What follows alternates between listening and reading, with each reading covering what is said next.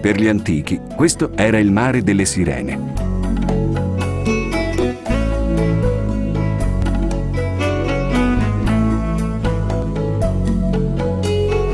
Cullate dal ritmo infinito dell'onda, lanciavano il loro irresistibile richiamo ai naviganti, inducendoli a dimenticare la loro meta e a perdersi nella magica bellezza di questi luoghi.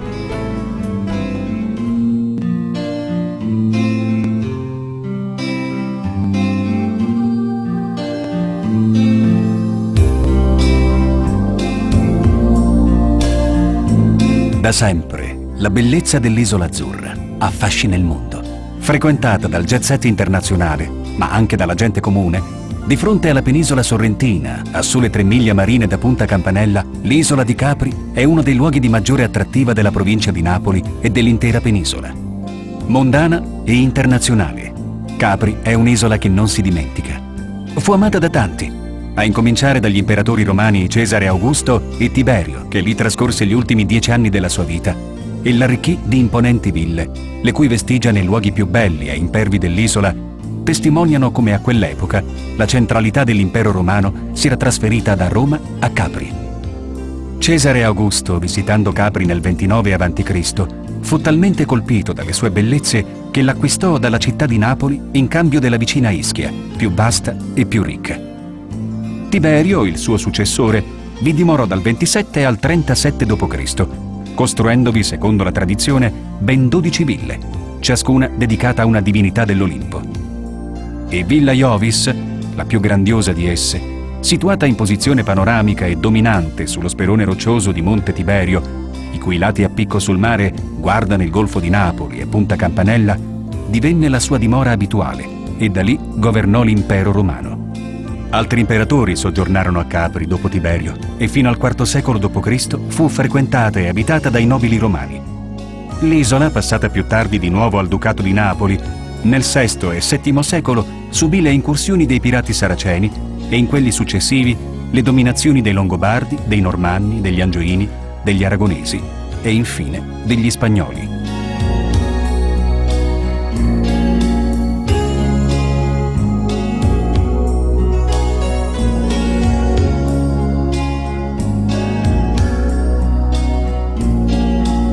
Nel Settecento e Ottocento, in contemporanea con il grande rigoglio politico e artistico della città di Napoli, Capri ne seguì ancora una volta le sorti. Ne sono testimonianza le stupende architetture di chiese e conventi nei due centri urbani dell'isola. A partire dalla seconda metà del Settecento, la perla del Mediterraneo fu prescelta come soggiorno dai Borbone per la caccia alle quaglie e come meta di viaggio. L'etimologia del nome Capri è greca, da capros, cinghiale.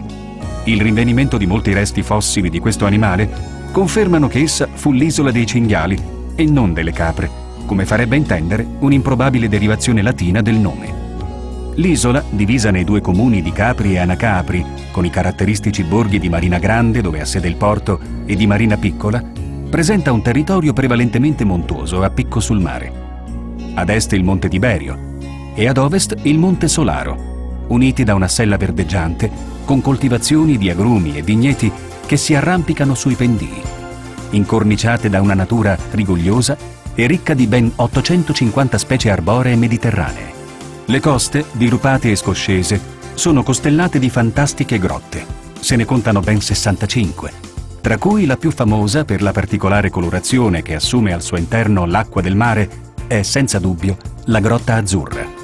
Il mare, tutto intorno all'isola, assume per la varietà dei fondali le colorazioni più diverse, dal verde smeraldo più intenso al blu cobalto del lapislazzulo. Ma Capri è celebre soprattutto per i suoi faraglioni, un incontestabile marchio internazionale che caratterizza l'isola. Il primo, di nome Stella, è alto centonove metri ed è unito alla costa. Il secondo, il faraglione di mezzo, alto ottantuno metri, presenta una galleria naturale che lo attraversa per intero di circa sessanta metri.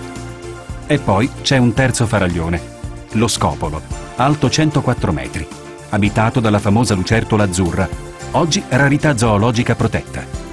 Un quarto faraglione isolato di fronte al porto di Tragara è denominato il Monacone, dal bove marino o foca monaca, che vi ha dimorato fino al secolo scorso.